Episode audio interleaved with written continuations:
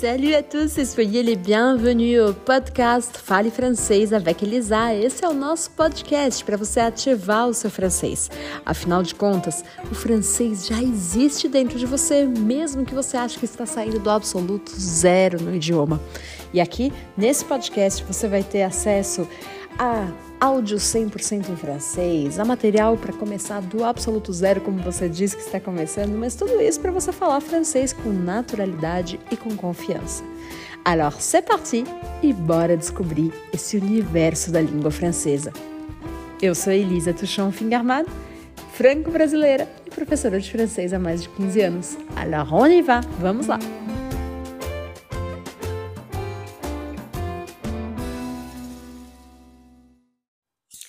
Salut et bienvenue à notre podcast Fale Francês avec Elisa. Lembre que esse mês eu estou dedicando ele a 100% em francês, para você treinar sua escuta e principalmente repetir comigo. Dans le podcast d'aujourd'hui, nous allons apprendre les couleurs et des expressions avec les couleurs. Então, no podcast de hoje, agora é a última vez que você está me ouvindo falar português, você vai aprender as cores e, é claro, expressões com as cores. Então, bora repetir e ativar o seu francês. La première couleur que je vais te présenter, c'est une couleur très intense. C'est le rouge. Le rouge comme une tomate, le rouge comme une fraise, le rouge comme le nez d'un clown, ou le rouge comme les roses, les roses rouges. C'est la couleur de la passion et la couleur de l'amour. Il y a une très bonne expression qu'on utilise avec le mot rouge, c'est l'expression être rouge de colère. Cela signifie être très en colère, être très énervé. Oh, je suis rouge de colère. Puis, nous avons une deuxième couleur. C'est le jaune. Jaune. Jaune, c'est la couleur du soleil. C'est la couleur des bananes c'est la couleur de la joie, de la fraîcheur. Être, donc la couleur, c'est le jaune. Et est-ce que nous avons une expression avec le jaune? Oui, on peut dire rire jaune, avoir un rire jaune. Quand on rit jaune, ce n'est pas très positif, c'est un rire forcé. Ensuite, le vert. Vert. Le vert, c'est la couleur des plantes, de la nature c'est la couleur des citrons au Brésil. C'est aussi la couleur de l'avocat. Donc le vert, vert. Attention de bien prononcer le R dans la gorge. Vert. Puis ensuite nous avons le bleu. Le bleu. Bleu, c'est la couleur du ciel, c'est la couleur de l'eau. Le bleu. Bleu. Et est-ce que nous avons une expression avec le bleu? Oui, avoir la peur bleue. Cela signifie avoir une peur intense, avoir très très peur, avoir une peur bleue. Je viens de me rendre compte que j'ai oublié de vous présenter l'expression avec vert. On dit être vert de jalousie. Être vert de jalousie signifie être très jaloux, avoir ce sentiment négatif de la jalousie.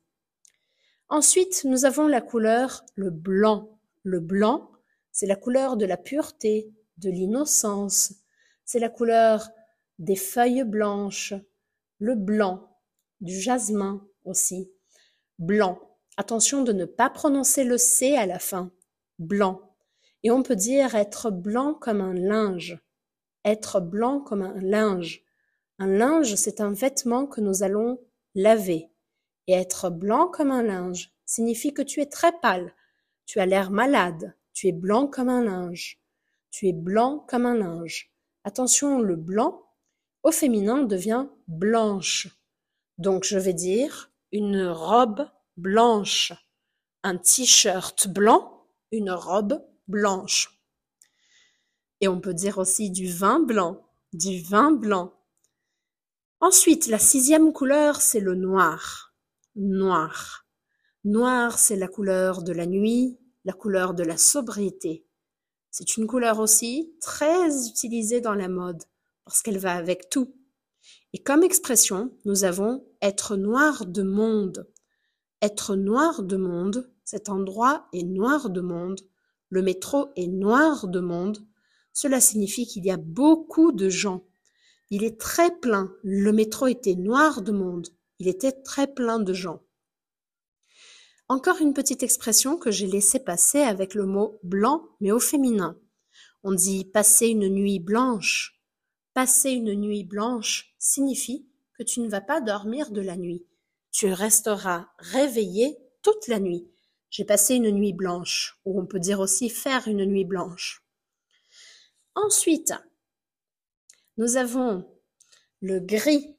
Le gris, c'est la couleur de la neutralité, de l'élégance. C'est le mélange entre le blanc et le noir.